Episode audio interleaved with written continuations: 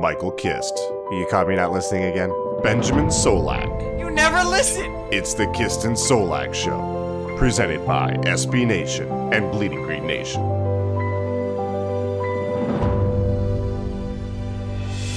You are flying high on the Kist and Solak Show. This is episode 97, brought to you by the fine folks at SB Nation and Bleeding Green Nation. I am your host, Michael Kist. Follow me on Twitter at Michael Kist NFL.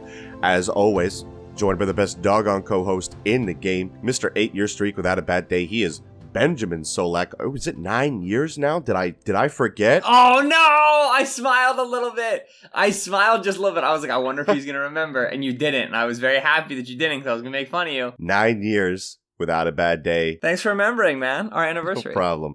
He is Benjamin Solak. Follow him on Twitter at Benjamin Solak. That's S O L A K. Ben.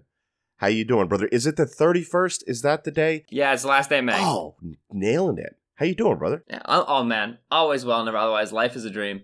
We're recording this on Tuesday. I have class on Tuesday. I have class and a final on Wednesday. I have a final on Thursday. And then nobody can ever again tell me to do a thing in the history of always. All that free I'm time. so happy. We're gonna get so much Yeah. podcasting. And it's done. so funny because people are like, "How do you feel about graduating?" And I'm like, "Well, I'll be honest with you. I have a lot of work to do. It's the off season. You know what I mean? Like, I, am not even like mentally. I haven't mentally been there for a Yeah. while. So it's just it's very nice to finally be able to like see that aspect of my calendar and see those tasks go off my task list and and and move Yeah. and be done with school. It's great. We're gonna have so much Right. time What'd you get me for graduation? Anything for good? activities. No, I well, um, no, not yet. It's on the way. It should arrive Yeah, at the the way, that's what I same time as my housewarming gift arrives. Oh yeah, okay. so we're waiting on that. Uh, look, we got some Eagles news to get to. Let's talk about what the main topic of the show is going to be. This is the first installment of the Eye on the Enemy series. Me and Ben do this every year now. And what we're going to do is take a look at each team within the division. They're each going to get their own show. And then we're going to take a look outside of the division and look at the serious contenders that we think could make a run at the Super Bowl this year, along with the Philadelphia Eagles, of course, but we'll be focusing on other teams. We'll be talking about Eagles news along the way as it pops up, as we're about to do. But today, first, we're going to talk about the New York Giants. So that's going to be a focus of the show. Before we get to that quickly, some quick Eagles news to follow up on something that me and BLG did not get to yesterday on BGN Radio episode 57, which was recapping OTAs. The Eagles are bringing in former Jacksonville Jaguars and Tennessee Titans safety Johnathan Cyprien into the building to work him out, see where he's at, possibly sign him to a deal. We don't know yet at the time of this recording if he has signed. I've been very clear about my thoughts on Cyprien in the past, former Jaguars Titan safety. When he went down last year for the Titans and they signed Kenny Vaccaro, I remember telling, because I go on Tennessee radio a, a good deal, I remember telling the people there, uh, you guys actually got an upgrade because I, I had studied a good deal of both of those players. So I'm not the biggest Cyprien guy. I don't think it impacts anything. If he signs, I mean, is it really that big of a difference between him and Andrew Sendejo? We don't know what his health is like. Ben, uh, I'm, I'm pretty meh on the possibilities of Cyprien signing here. Maybe he does while we're recording and while we're editing, but what are your thoughts on the matter? So Cyprien Cyprien went down with injury. I thought he was like supposed to be super healthy. I was re- when I was reading about him coming in. Somebody today had a whole like Cyprien has never missed a game or something like that. But Yo, he went down with an uh, with an ACL last year. all right, and so yeah, that was, that was uh, it was something I read. So you can never trust things you read on the internet unless I wrote them or maybe Mike. This is not about Malcolm Jenkins. It's not even a little bit about Malcolm Jenkins. I'd say maybe it's correlated to Malcolm Jenkins, but there's no like well, Malcolm, like if you don't show show up to OTAs, we're gonna bring in Johnathan Cyprien. Like, there's no like that's not gonna. Ma- Malcolm's gonna laugh at that. Malcolm's gonna be like, okay, good Yeah. luck. I am the skeleton key of this defense, and you guys were much better off when I'm there. Yeah. What it, I think it's more about is the fact that by cutting Andrew Sendejo, as we've discussed discussed ad nauseum, the Eagles can uh, potentially recover a comp pick if he's not on the team playing 10 accrued games or whatever the exact number is. If Jenkins isn't going to be at camp, then why not get another veteran safety in? See if Cyprien is at least replacement level of Andrew Sendejo. See if they're they're at least like equal. You know, they're like you know, it's not a huge drop off as far as your safety three goes because you have the extra reps because Jenkins is not there. So that's how I, I would say it's correlated. Like, all right, if Jenkins is not going to be here, we might as well get a look at another veteran guy because if Sip gives us the same thing Sendejo does, well, only one takes away a, a pick for us. So we're gonna keep the other guy. Right. In that way, I think it's correlated. But besides that, I think it's really just about the extra reps are there, so might as well bring him in and and at least know you have another veteran safety guy like McLeod could go down with injury. Cyprien's still on the on the street. Well, bring him in. You know what I mean? Like you you've already worked him out. You've already given him. You, you've kicked the tires. You kind of know what is there. And so I do not think this is preparing for Malcolm Jenkins' absence at all. And I don't think he would make a big splash on this defense. I mean, for his career, the guy has two interceptions. He would play the same role as we would Yeah. ask Sendejo to play. So it makes sense in that way. Do you think he's better than Sendejo or no? no, I've never thought that. Yeah, me too. Yeah, me too. so we're really excited about the possibilities of sign, signing Johnathan Cyprien. I'll add in an update if the Eagles do in fact sign him before this show is released. But as of right now, he is just visiting the Eagles. We'll see where that goes. Okay, Ben, let's get to the eye on the enemy series. New York Giants, first team up. Let's talk about them. So let's let's look at the the overview of the front office here. General manager Dave Gettleman, head coach Pat Shurmur. Shurmur, the former Eagles offensive coordinator and interim head coach, uh, had a failed stint with the Browns, accumulating a 9 and 23 record there. One of the worst winning percentages in the league. That's exciting. Batting 306 lifetime only to be outdone by the terribleness of Gus Bradley, Steve Spagnuolo, and Hue Jackson in terms of recent head coaches. Look, uh, he recently had this to say, and I'm going to play this clip. This is Pat Shurmur talking about Daniel Jones and Eli Manning. Go. calm in their approach, um, but they're very fiery under under the covers, and I think that's the, you know, I don't think you want to. Um, Ben, what do you think about being fiery under the covers? What does that mean? I just think I like. Here's my thing: if you want to use overtly sexual analogies for the grown men that play football for you, live your dreams. You know, do whatever you want to do. I am not going to ever sit here and I have no, I have no leg to stand on in terms of criticizing other people for using colorful metaphors and analogies. Because let's be honest, that dog don't run. Like I, I use idioms all the Yeah. time. You can't look like Pat Shurmur looks like. And I've got respect for Pat Shurmur. I like, like, I'm, I'm okay with him. Obviously, his Eagles tenure is something we can talk about, but I, I like Pat Shurmur as a person. You just can't look like a guy like Pat Shurmur looks like and be talking about sex in front of everybody. Can't do it because it's just not good. And then when the subjects look like Eli Manning and Daniel Jones, there's just all, there's too much beige Hmm. in that situation for me. So let's just find a different metaphor. You know, like you could say like, you know, and they've, they've got a fire within. You know, they really um they can like unlock the beast. No, even that's a little much. I wouldn't want Brad for saying that. Like Yeah. it's just you gotta be more self-aware here, Tiger. Especially because of how much Giants media availability is scrutinized because of who your GM is. Like we are all just thirsting for another reason to make fun of y'all. So you gotta go real straight and narrow with the PR strategy.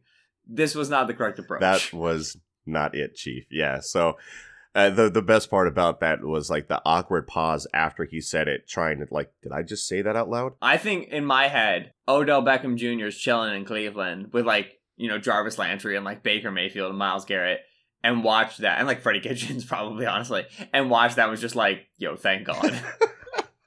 Goodbye. Deuces, yeah. And there's the whole media thing with uh, Odell Beckham Jr., Tony Grossi, and Joe Thomas got involved about him missing OTAs. I thought that was interesting. I just so I just caught up on that this morning and let me say, I now it's officially on my bucket list to suplex a guy with a highlighter. Joe, not only did he he like a, a, a, a dissertation on the Tony Grossi versus Odell Beckham Jr. If you haven't seen this, Joe Thomas, ex Cleveland offensive tackle, basically. Uh, Tony Grossi, a Cleveland beat reporter, was writing about Odell missing OTAs, and Joe Thomas, who's now in the media, was used to be play with the Browns. Basically, it's like wrote a response like a term paper. Amazing, right? So it got like a header, a title, underlined everything. And then he wrote this response, but then he went through and like highlighted key phrases, basically telling Grossi like, I just killed you, and I know you're not even gonna read it, so I'm just gonna show you the highlights because you can't even handle the breadth of what I just gave Yeah. you, which is an amazing secondary own to the primary own. I now officially I want to clap back at somebody and also highlight the highlights of my clap back. As I officially on the bucket list. It was absolutely amazing. And look, I, I've described the Cleveland beat before as just delightfully preposterous. So it's fun to see this go down, but it, it does offer some thoughts that we'll talk about throughout this process about why players might miss OTAs. And, and Joe Thomas had some really good perspective on that, especially when, you know, me and BLG talked about Alshon Jeffery missing.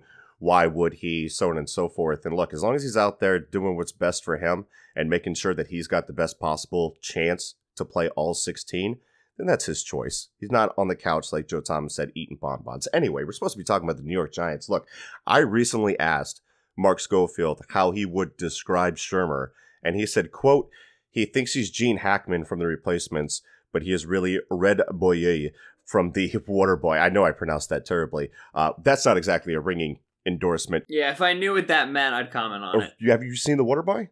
The head coach from the Water Boy? I not no, like I have no distinct memory of him. You don't remember that movie? Did you ever see it? I I've seen clips. You're of so I've never seen young. the whole thing. You're so young. Our age difference is really just showing out here. Anyway, We discovered that yesterday when we were, we were talking about. But anyway, continue. yeah, moving on to a more positive track record. General manager Dave Gettleman, on the other hand, has presided over four playoff teams in the past six years with a record of 56, 39, and 1 for the teams he presided over. 3 and 4 in the playoffs, including a 15 and 1 season back in 2015 where the Panthers advanced to the Super Bowl only to lose to the Broncos. And then they went 6 and 10 the next year, missing out on the playoffs. You look at his draft history with the Panthers, and it's a mixed bag. Maybe you could say a strength of his is identifying contributors later in the process, which, let's be fair, isn't the easiest thing to do. The problem that has plagued him recently in New York, and we can start talking about why even his staunchest supporters, and I know a couple personally that have worked around the league, they have begun to question his logic lately. But the lack of a, a coherent plan and the constant switching gears from win now to the rebuild mentality, and really the whole process has been a mess, especially with the trade of Odell Beckham Jr. We talked about it on the Kist and Solak show reaction show to them trading Odell Beckham Jr. And again, I think it comes down to just overall, before we get into like offense and defense specifically, just what's the plan? What has the plan been? There's been like no unifying thread throughout his pri- his tenure there. Am I right, Ben? Feels like a football player. Should probably draft him. And this is uh, so coherency of the plan is something that's fascinating to me because in in preparation for this, I looked through all of Saquon Barkley's explosive runs, which took a fair bit of There's time. a lot of is- I forgot how good that young man was. He can play. Quick note on that: he led the league in both attempts that went for zero or negative yards, but also the most total yardage on explosive runs of 10 plus yards. Crazy boom bust. Yeah, see, and I I I counted runs of twenty plus yards, and I got seventeen. Which, Mike, there are sixteen games in the season. he had a run of twenty plus yards in basically every single Yeah. game, which is Yeah. But you go through and you look at these plays. By the end of the season, there was a little bit of diversity in the concepts, a little bit of diversity in the alignments. But in the beginning of the season, it's inside zone from under center, inside zone from the gun, duo from under center, inside zone from under center, duo from under center, inside zone from under center, duo from the gun, single back power from the gun, inside zone from center, inside zone from under center, duo under center. The concepts that they can successfully block for Barkley to to create explosive plays come from under center, and with duo you have to have at least two tight ends in line. With inside zone, they're regularly running it with two tight ends in line. For this team, success rate wise on runs, out of 11 personnel, they're only at 38%.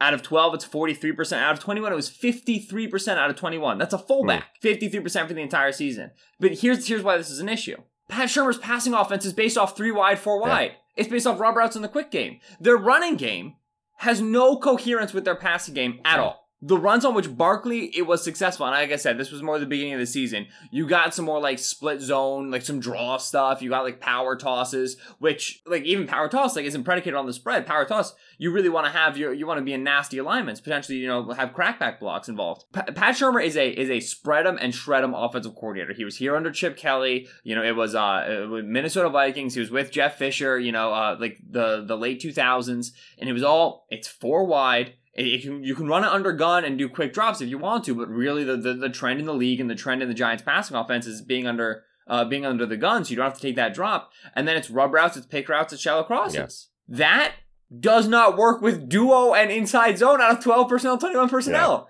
complete lack of coherency. And so this team was like 38% of their run plays came out of 11, 69% of their pass plays came out of 11, right? Only 15% of their run plays came out of 21. Uh, and then like you know they have six percent of their pass plays coming out uh, out of out of twenty one. Thirty five percent of the runs out of twelve. Only sixty percent of their passes. Like personnel wise, I can tell you with sixty six percent certainty, like two out of three times, what the play call is. Which is great. What is what's the Yeah, offense? they don't know. There's two separate offenses we're running here. and It's a huge, huge issue that they have to figure out. Is either we're gonna lighten the box and we're gonna run like single back power ideas that work just fine. We're gonna run like maybe split zone ideas with Barkley, right? Which the the crazy thing, like here's the big secret. It's what he ran at Penn State. Why did you take him away from it? right? We're going to either do that or we're going to start developing a heavier play action game with two to three route concepts instead of running these quick hitting four or five route concepts because right now the offense is divorced Yeah. from itself. It's got two faces. And and I want to talk about play action, but let's talk about the playmakers and what they have to do to replace the loss of Odell Beckham Jr. And we'll get into some more scheme stuff, obviously. But as I mentioned before, like we're very excited to see a playmaker like OBJ that gave the Eagles fits just shipped out of the conference. And you have to be a little concerned if you're a Giants fan that Eli Manning in the passing offense just goes in the tank without Odell. And that's easily been demonstrated over the years in which, you know, you have the in and out splits with Odell. And so in 2017, Odell missed significant time. Without him, Eli's completion percentage dropped from 69.5% to 57.9%, lopped off a full yard plus of yards per attempt, dipped down to 5.7 yards per attempt. That's ugly. That's so ugly. So Eli has been ordinary to below average with Odell and then repugnant, straight out repugnant without him. I don't know, man. I, I want to be nicer to this team than I'm going to be I by the end of this podcast. Yeah. That's all. Absolutely. But yeah, here okay, so here's what they can do to kind of alleviate that loss of Odell. And this comes around to utilizing Saquon Barkley and using his strengths. And look, in no way, shape, or form am I claiming this is like a one for one. It's not. But Odell did a lot of things. Well, one of those was like take the short stuff to the house. Pad that stat book for Eli Manning, right? You get him on a Mhm. slant, he wins at the line, he separates, he takes it to the house. They need to find a way to get Saquon Barkley more involved in the passing game beyond checkdowns. 7.9 yards per catch, 8.6 yards after the catch. Think about that. That's an average depth of 0.7 yards behind the line of scrimmage. and if you listen to the previews oh, of the Eagles games, you know that I charted this and even wrote it up for BGN in an article entitled "The Giants Should Get Creative with Saquon Barkley Against the Eagles." And here's why: to the point, oh, Saquon had 97% of his routes with receptions came from a running back alignment. 74% of those receptions came on checkdowns. 81% of those were curl flat swing. Zero slot snaps in the past. zero slot snaps in the passing game. You've got a backs like good. Alvin Kamara. You've got backs like Tarik Cohen, Todd Gurley, Duke Johnson, all taking over 15% of their passing plays, and you can't get a single slot snap for Barkley, who would thrive in that role. That's got to change. Otherwise, I'm not fearful at all of the passing attack because the best weapon on the field at any given time is sitting in jail behind the line of scrimmage and you can just rally up. It's a miscarriage of justice. It's a misuse of Saquon Barkley, Ben. Just direct snap it to Saquon. Just cut Eli out of the process, to be honest, at this point. Yeah, exactly. I can't explain this team to you. I just can't. You draft Saquon Barkley, you don't use him as a wide receiver like at all. How is that possible? How is it? That's the whole. That was the whole appeal about how drafting that's possible? I'll tell you exactly how that's possible. Go on. Rhett Ellison outsnapped Evan Engram at tight end Yeah. for this team. That's overall. And so I was like, oh, I should probably check like the games in which Engram was healthy. Oh. Yeah, no. in the games in which Engram was healthy, Rhett Ellison and Evan Engram had basically the same amount of, of uh, snap count, the same split. If your offensive style makes Rhett Ellison equally or potentially more valuable than Evan Engram, your offense is wrong. That's the end, just flat the out. end of the conversation, period. Rhett Ellison is a tackle. Evan Engram is a wide receiver. Just like, you know, if we're being ridiculously simplistic. You have to be you, like there. There has to be more involvement for a player like Evan Engram. There has to be more creative involvement for a player like like Saquon Barkley for the team. And like this is the thing. Like They've taken two like really like f- flashy move pieces. We thought Evan Engram was a big slot coming out, and they've fit him in this, the, these square pegs. It makes no sense to me. They're like they're handcuffing him. Right, and this is the thing. Like you have Odell Beckham Jr. and you have him on your team, and you you know you talked about the splits in and out and how how Manning's depth of target ridiculously drops without Beckham on the field. And you talk about how Beckham turns short targets into explosive plays with his YAC ability. Well, okay, you go out and you get Golden Tate, one of the best YAC receivers in the league. That's great. That's Mhm. fantastic. You have Sterling Shepard. You lost Odell Beckham Jr. You traded him away, and you didn't pick a wide receiver to the fifth round. And you picked Darius Slayton, who Eli Manning will literally never be able to hit in stride for the rest of his career. Correct. It won't happen. Yeah. If there's ever a throw where Eli Manning overthrows Darius Slayton in an NFL game, I will eat my shit. Honestly, I'll say the same thing about Daniel Jones because he doesn't have the arm strength either. That puppy unravels in the air, but that's a whole nother yarn that we can unravel. And so, like. I, I, like, so now we have Golden Tate and Sterling Shepard, who are only going to be effective within like ten yards from the line of scrimmage. We have Evan Engram, who even if you're going to put him out on the field, that's also where he's the strongest. Darius Slayton is your hypothetical field stretcher, but he's a fifth round pick who Eli Manning's not going to be able to hit. You have no contested catch receivers on this roster at all. Tate, Shepard, Bennie Fowler, Corey Coleman, Cody Latimer, Russell Shepard. There's no contested catch receiver. None. There is no traditional X. Yeah. You lost Odell Beckham Jr. I do not care what he has said to you about your mother, how he acts in practice. I do not give a hoot. Make it work. You can't lose him and not get a guy who can win in the air. I agree. Just what? I don't get Yeah. it. There's only there's one thing I get about this offense. There's one thing I understand.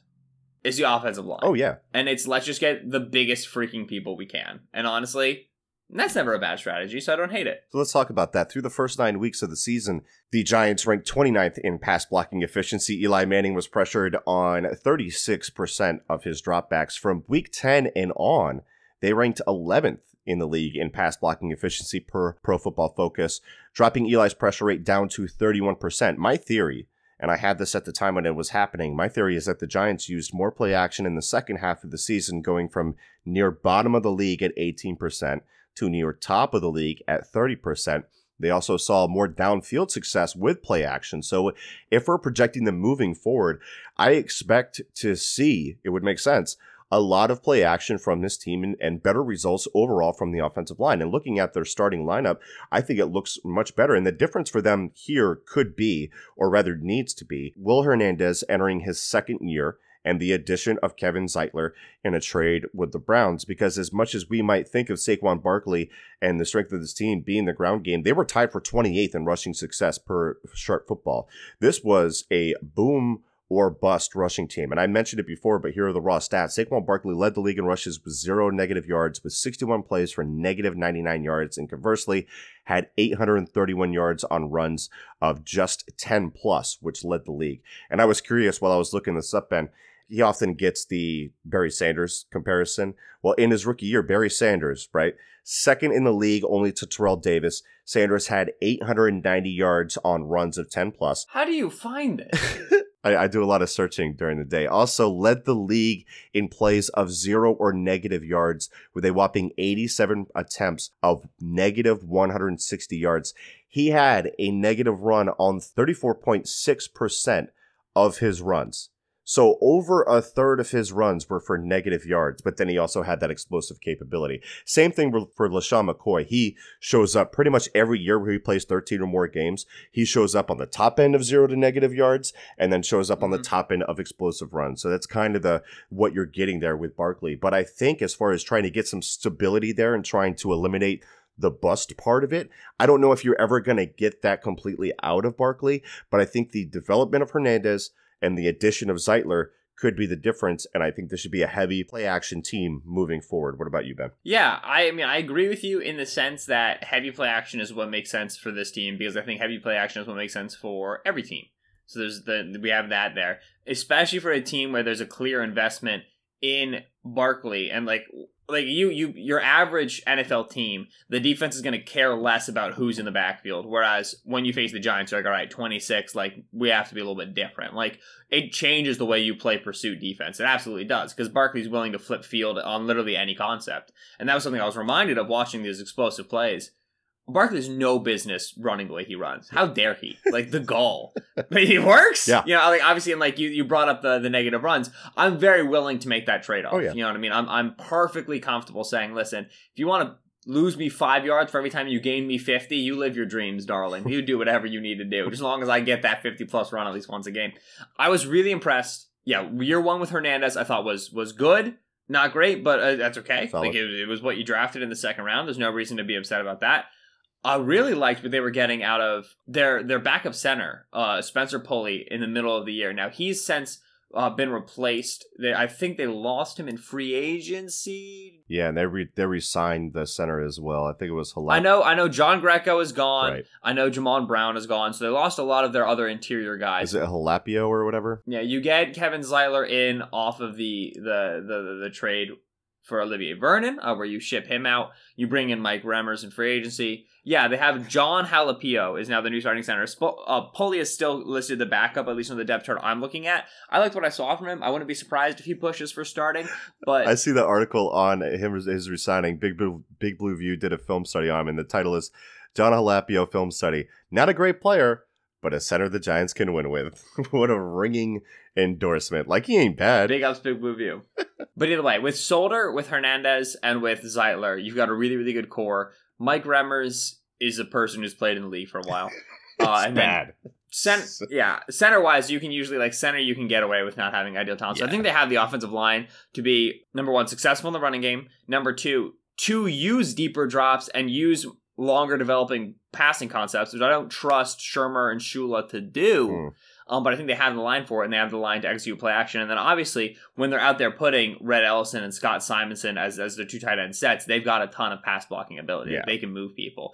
The thing is, you and I, I'm you know beating the dead horse here, but you just you you had a player who could win one on one matchups down the field on the outside, and now you don't. And so really, I don't care how long you can pass block. Like if you put Golden Tate and Sterling Shepard up against you know like Avonte Maddox and Ronald Darby, it's a pretty even fight. You don't have to bracket coverage. You don't have to. No, let's never forget. Last year, the Eagles were putting cone coverage over Odell. Right. Right. You don't was- have to do that anymore. I was going to say, yeah, that makes a big impact on things. Uh, as far as resource Huge. allocation, you don't have to put that cone ca- coverage everywhere on on Odell. There are very few wide receivers in this league that, and we talk about it all the time. It's fun to say like. Alshon gets doubled all the time. He doesn't. He gets an occasional cone bracket, whatever. Odell gets doubled a lot. Why the heck not? Right, exactly. Not going to make him pay any other way. You have to. So now that that's gone, okay, have fun. Maybe the collective can be solid, but you're not worried about that superstar player splashing the pot on you downfield. So uh, this offense, not scary, I think, is what we're trying to say. The the only element is the one big Saquon Barkley run. You're pretty much guaranteed per game.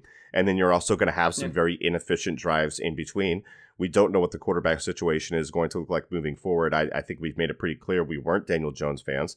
We are not Eli Manning fans. Tons of excuses have been made for him throughout How dare you put these years. words in my mouth? That's our thoughts on the offense. When we come back on the Kist and Solak Show, episode 97, Eye on the Enemy series on the New York Giants, we're going to be talking about the defensive side of the ball, and then we'll give our projections as far as what we feel about this Giants team as a whole. That's coming up next here on Bleeding Green Nation. And we are back on the Kist and Solak Show, episode 97, brought to you by the fine folks at SB Nation and Bleeding Green Nation. Michael Kist here with Benjamin Solak, talking Eye on the Enemy, Hello. the New York Giants. Let's talk about the defensive side of the ball. We already dealt with the offense. Yes. I'll get right to the big question with this defense, and I know you're chopping at the bit for this, but give me a second. 30 sacks in 2018. Only one team was worse. That was the Oakland Raiders. Only had 13, which is another novel for another day with the whole Khalil Mack trade. 13. Sacks aren't everything, but that factor certainly impacted their expected points gained from the defense and the net yards per pass attempt, which factors in from lost yards from sacks. Where's the pass rush going to come from? I remember that we both, Ben, laughed at the idea of paying Kareem Martin even a three year, $15 million deal while letting JPP go, who quietly, by the way, JPP had 12 and a half sacks last year. I tried to tell him, Mike. I tried to tell him. And I've tried. And while the Martin deal certainly isn't some sort of blockbuster, he had one and a half sacks last year. And here's the problem that's tied for his career best. So, with the departure of Olivier Vernon via trade for the second straight year, the Giants have let their top pass rusher walk. And what are they left with? Is second year player Lorenzo Carter the guy? Or is he just going to continue to be as inconsistent as he was throughout his rookie campaign and in college as well when he started to lose snaps before he came out? Like this feels like the exact same questions we had last year. And look, forget what the Giants brass says to the media. This is a rebuild now, especially after the OBJ trade, signing of a quarterback or drafting of a quarterback. And there's going to be a ton of turnover with this team over the next few years. So I get that. So whether or not it works probably depends on Daniel Jones and all that. But you you're bringing back a pass rush whose leading sack guy, BJ Hill, plays on the interior, had 5.5 sacks last year. Nobody had 30 pressures last year from what's left. Dexter Lawrence isn't that mm-hmm. type. Third round selection, Oshane uh, Ximines from Old Dominion is a guy that me and John only like, but he isn't ready to make an impact like that his first year. And hell, and even against lower levels of competition, Ximines topped out double digit sacks once in college, topped out at 11.5. There's only so much that defensive coordinator James Bettcher can do, and I really like Bettcher, and I thought all things considered, he did a marvelous job with this ragtag unit, but as I saw an NFC executive say about this team during the season, they just don't have the personnel. So, fun study, Bettcher is, but come on, who's getting after it, Ben? You don't think Zimin is a 30 pressure player in year one? I think the amount of snaps he's going to take. No, I think he'd be a thirty pressure guy, but as far as like making a big impact, I don't think it's year one right. for him. I think he's got some development to go and never had that like type of bombastic sack production you would expect from a lower level uh, right. uh, type guy. Yeah. See, my thing here is it depends on playing time too. But I mean, who's he beating out? Who cares? yeah, like I look at I look at this defense and I say to myself, "Oh, Shane might lead him in sacks." Yeah. Uh, honestly, you know, that's what. And right now, the thing is, it's difficult to predict who's going to lead in sacks in the James Bettcher defense because Bettcher sends the the kitchen sink. He sends the the the baby, the bathwater, the house, everything you want. Now here's Bettcher's, the thing. Uh, here's the thing.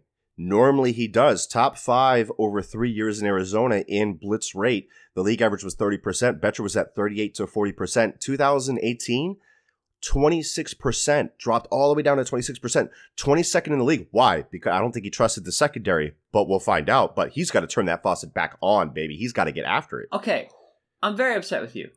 I have the the the Cardinal stats. I couldn't find the Giant stat. Where'd you find it? I had to do a lot of googling, man. I had to do a lot of googling. I'm so pissed right now because this was my point. I was going to be like, and the Giants, he also did this, right? Because I couldn't find the, the the number. I only can find his Cardinals number. It was in some niche local article that cited the P- the PFF staff for it. So yeah, 22nd, well, man. He didn't blitz as much. I don't think he trusted the secondary. We could talk about the rework secondary, but he's going to have to come with that blitz now. I mean, I don't I don't think there's a question. He can't get after the quarterback before how are they going to get up to the quarterback right. before? Bettcher, so Bettcher was uh, outside linebackers coach for Todd Bowles in Arizona, and then Todd Bowles goes to become the head coach for the Jets. He moves into the defensive coordinator position in Arizona, and he keeps the Todd Bowles structure. So what do we talk about? A Todd Bowles style of defense. You know, we've seen Bettcher now in the in New York, the Giants for a year. Seen Bowles uh, with the Jets for three years. So if you remember those games, what you'll see is down linemen. On first down, it's four. On second down, it's three. On third down, it's one. And then on the next first down, it's seven. And then on the next second down, it's 2 mm-hmm. Right? Just like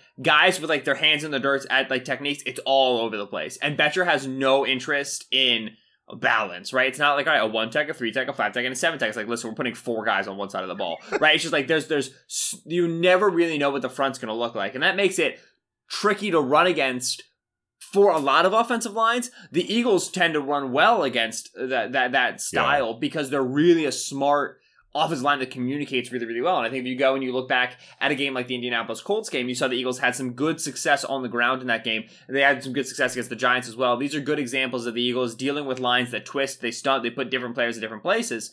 Uh, but the Eagles are able to kind of deal with that chaos. So Bettcher, a ton of, of confusion up in the front. The reason Bettcher is doing that is because he wants to zone blitz. He wants to be able to to play in sub packages, put five defensive backs, six defensive backs on the field, and then manufacture pressure in unorthodox ways so as to protect those guys who are back there. And so you might look at it, you might say, all right, Bettcher's defense is built around the defensive line like the way Jim Schwartz is. And I, I, would really argue it's not. I would argue it's built on the secondary and what he wants to do in terms of match zones back there. And so I agree with you. If there's a, a, a reason for the lack of blitzing, the what changed, it, eh, eh, then, then I would say it was Bettcher back when uh, you know the Giants were you know the Giants roster last season. Well, in the defensive backfield, he had you know Curtis Riley starting next to Eli Apple for a good portion of of, of you know the the uh, in the secondary. And then Eli Apple Yeah. moves to New Orleans. You know he moves on from Landon Collins. They move on from B.W. Webb. Darian Thompson's been a bust for a while. Like they had Janoris Jenkins, and that was it. And then you look at the way they approach the draft. Well, okay, firstly we traded for Jabril Peppers. I'm psyched as a Jabril Peppers fan when he came out Yeah. to see Peppers in this defense. Oh yeah, because Peppers is gonna play the Deone Bucannon role that Bucannon was successful in in Arizona when people were like Deone Bucannon is the future of the NFL. Hmm. Then he wasn't, but he's gonna play that role. I think he's gonna be really successful there. Then you have draft DeAndre Baker, right. Draft Corey Ballentine, draft Julian Love. I think was the other corner Yeah, they got. Julian Love, who had like the most plays on the ball in the last two years, according to Pro Football Yep, Focus. yep, So yep. And then. Julian, uh, and then Sam Beal they Right. got in the supplemental draft last year. So they have basically four new bodies Yeah.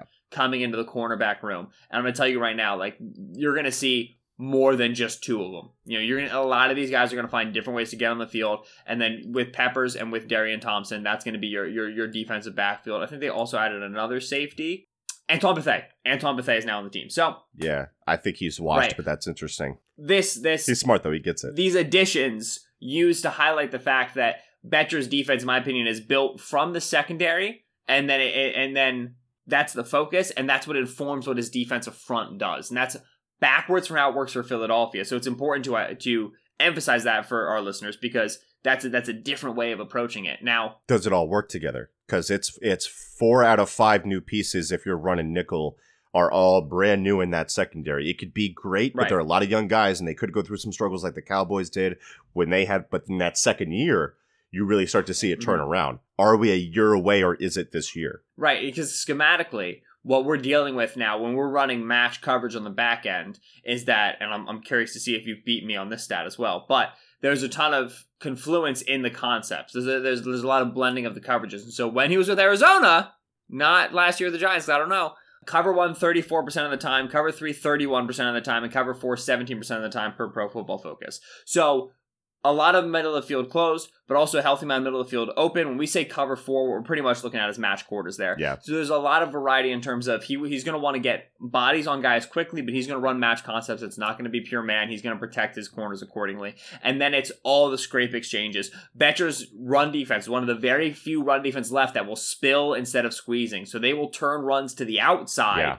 and then ask their corners to come up and tackle, ask their linebackers to be fast to flow instead of squeezing to the inside, which honestly, like Alec Ogletree might really benefit from that in year two. Oh yeah, We'll see. Yeah. I agree. So the the big question, right? You said like, all right, young secondary. How much is that going to be able to be cohesive? How is that going to be coherent? How are they going to integrate all the new pieces? That's absolutely the biggest question.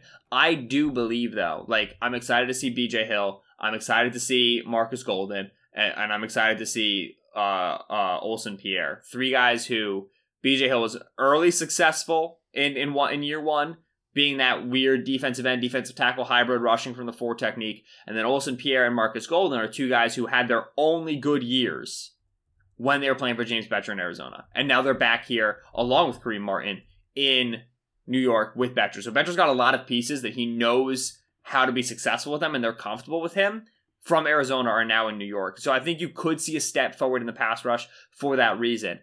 I believe this defense is going to be pretty good.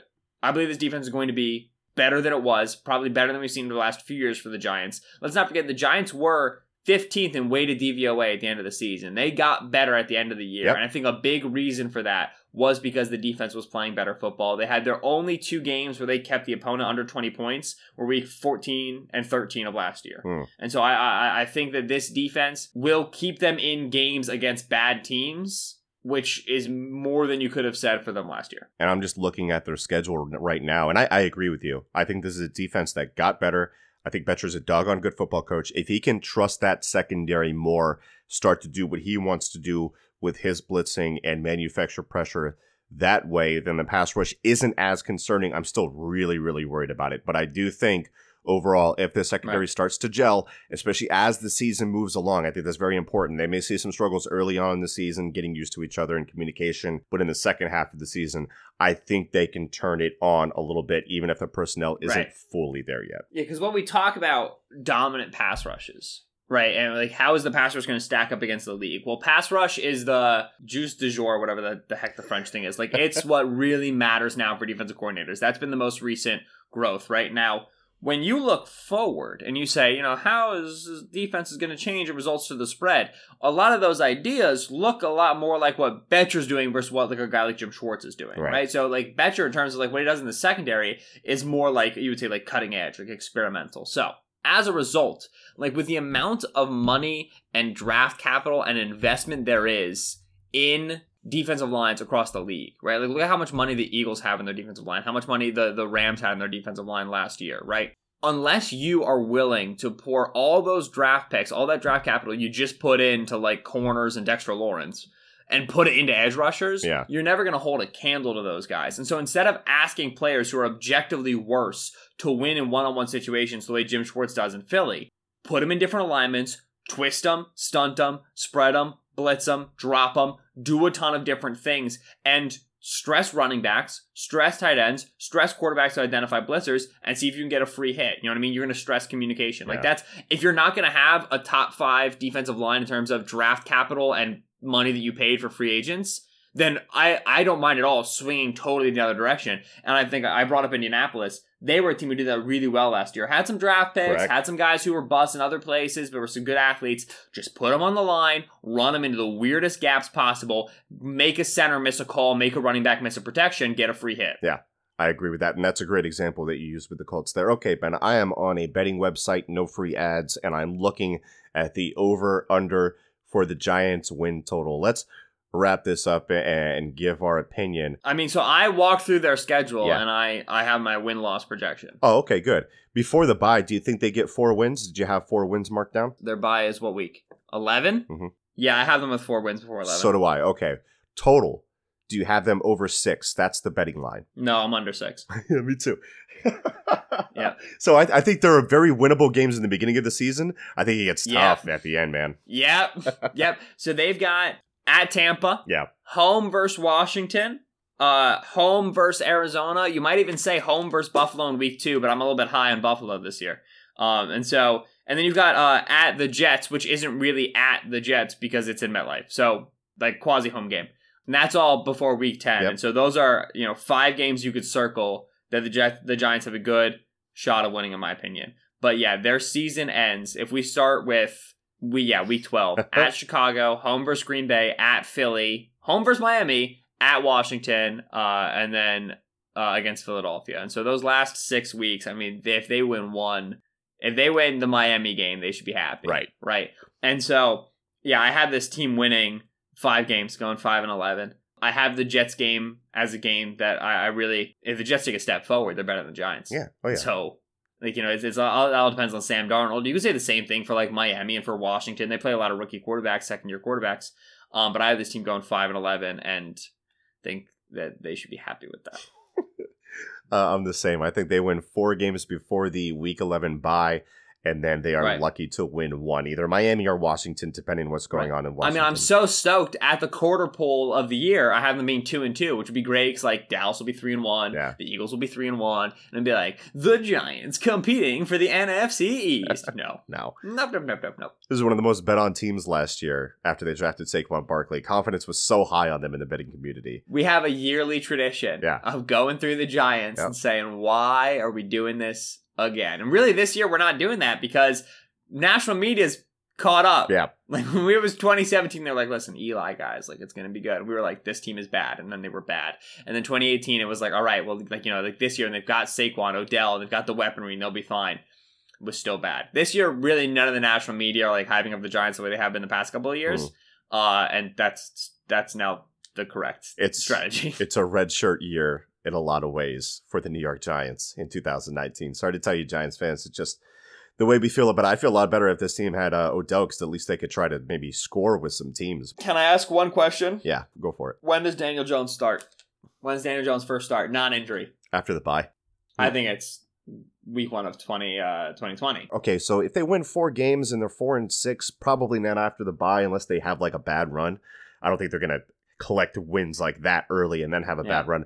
You know, I'll I'll put it at week 15 at home against Miami when nothing matters anymore. That's where I'll put it. Yeah. See, that's the thing is like to me, if I'm trying to figure out when that is, it's like when will Eli just have like an absolutely abysmal multi-game run of just like turnovers and trash, right? At Chicago, against Green Bay, and then at Philadelphia. Jaire Alexander is going to Right. pick the off three times in a game. He's going to come to Philadelphia and Yeah. fold. That's the thing. It's like it's difficult to predict which defenses will be good, but that's what you have to circle. I think Eli lasts the year basically out of pride. It's crazy. Uh, let's not let's not forget what happened when they sat him a couple years ago, um, which was completely justified, but they just did it badly. And then I think you know, he, listen, he's Eli's in a contract year, baby. so if they're not starting Daniel Jones next year, Oh boy. goodness gracious, Oh, great balls of fire. What are we doing? So next time up, we're going to be talking about the Washington Redskins. That's going to do it for this edition of Eye on the Enemy, the New York Giants. Feeling great about them. We both predict them to be a five and eleven team, a redshirt year. We'll see what happens in 2020 when they finally start Daniel Jones. Maybe, maybe it'll be 2021. But Ben, that's going to do it for today. Would you say goodbye to the gentle, gentle listeners? Howdy, friends. Thank you, as always, for listening to the Kist and Solak show here on BGN Radio. We do appreciate you swinging by. If you enjoy the podcast, which let's be honest, we made fun of the Giants a lot, so you better have. Uh, you should We go did- ahead and leave. we we researched this team for you, gentle listener. We didn't want to do Right. it. We Let's well, like let's be honest. At least for me, I don't know about for you. For me, this was the nicest I've been to this team in the three years that we've done the Giants season preview. Same. This was the nicest I've been to them, Yeah. which is wild because it's the meanest that nationally people have been to them. But this is just kind of the circle of life, Yeah. right? I think this defense can be all right. but yeah, you enjoyed the podcast. We made some jokes, and so because you did, in honor of Odell Beckham Jr. not facing the Eagles twice anymore uh, for the rest of his career, go ahead and leave that five star rating. Leave that review on iTunes or another app if you really feel like it. You'll be screaming into the ether, but it's fine. Tell us what you enjoyed. Don't stop making fun of John Stolnis' voice, by the way. John has a great voice. I know this because I do not have a good voice for radio. And so I'm very jealous of John's voice. Leave that rating, leave that review. Hit us up on Twitter at Benjamin Solak, that's S O L A K, at Michael Kist NFL, that's K I S T. If you have any questions, concerns, thoughts, or other funny jokes, like Mike said, we'll be back with Washington Redskins, what, maybe late this week? Probably Friday. Maybe we'll drop it on Saturday because we got BGN radio on Friday morning. So possibly on the weekend. Sounds sounds about right. You have the whole week planned? Yeah, I'm a professional. I thought you just kind of did it by feel. Because you always just like roll up in a Slack and you're like, hey, I'm recording this. I have it all in my head, and then I act like it's all just you know, and then it looks Yeah. like organized I thought you just woke up in the morning and you just like sniff the morning air and you go like, Saturday feels like a day for at the podium. like here we go. You know what I mean? No, I guess the podium you kind of have to rely on Right. who's at the podium. Uh yeah. So thanks for listening. We like you. Goodbye forever. we all we got. We all we need. Fly Eagles fly.